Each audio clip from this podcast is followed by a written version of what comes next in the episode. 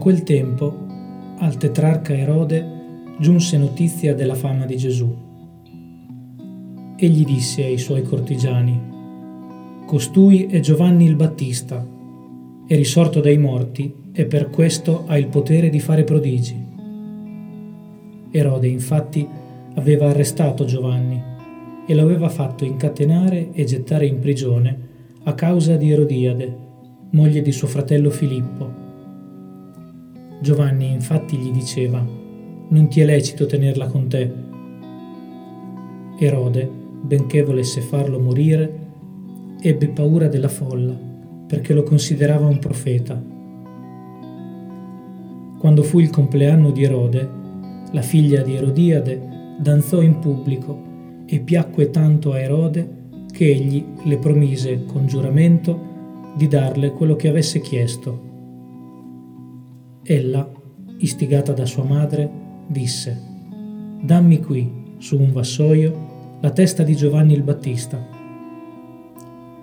Il re si rattristò, ma a motivo del giuramento e dei commensali ordinò che le venisse data e mandò a decapitare Giovanni nella prigione. La sua testa venne portata su un vassoio, fu data alla fanciulla e lei la portò a sua madre.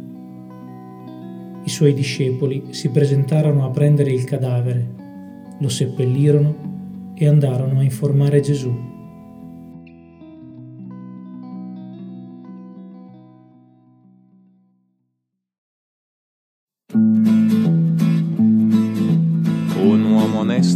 uomo probo, tralalallalla, tralallaleru, si innamorò perdutamente d'una che non lo amava niente. Portami domani, tralalallalla, tralallaleru, gli disse portami domani il cuore di tua madre per i miei cani. Lui dalla madre andò e l'uccise, tralalallalla, tralallaleru, dal petto il cuore le strappò e dal suo amore ritornò.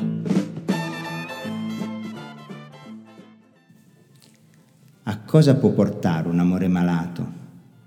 A uccidere ciò che si ha di più caro e perfino a togliersi la stessa vita, col taglio delle vene, come conclude De André nella sua bellissima canzone La ballata dell'amore cieco.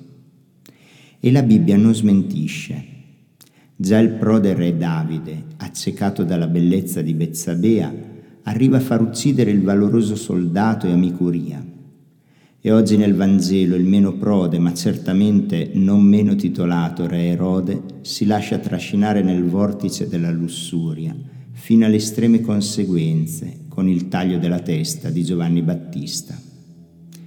Ma com'è possibile che l'eccitamento di fronte alle belle forme di una donna, o l'ebbrezza di una notte d'amore, o comunque la fantasia galoppante e inschiodabile nella mente di uomini e donne, possono portare al peccato più devastante, quello dell'omicidio, che ha a che fare il demonietto della lussuria con lo spirito della malvagità assoluta.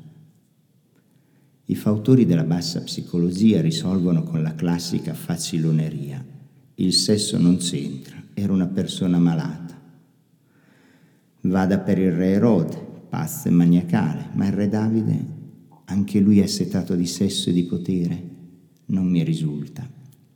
E comunque, anche se chi arriva a uccidere fosse malato, mi chiederei a priori come si è ammalato, chi lo ha contaminato e come si è aggravata la malattia nel corso della sua vita al punto di oscurare totalmente la coscienza e chi mai è intervenuto per guarirlo i padri del deserto ritenevano che tutti i demoni vanno a braccetto. E il demonio della lussuria non è certo da tenere sotto gamba. Lui spesso va a braccetto con il demone della gola, tanto che i nostri vuoti esistenziali li diamo in appalto al primo e al secondo insieme. Ma l'una e l'altra hanno lo stesso fine, l'annientamento dell'umano e l'allontanamento definitivo da Dio. Attenzione quindi a tenere sotto gamba certi spiritelli all'apparenza scherzosi e gratificanti. Certo non li dipingerei più giganti di quello che sono, e neppure ne farei una crociata insensata alla Don Giovanni coi mulini a vento, ma semplicemente li guarderei ogni giorno in faccia per smascherarli, chiedendogli nome e cognome e l'autorizzazione a passarne la nostra fantasia.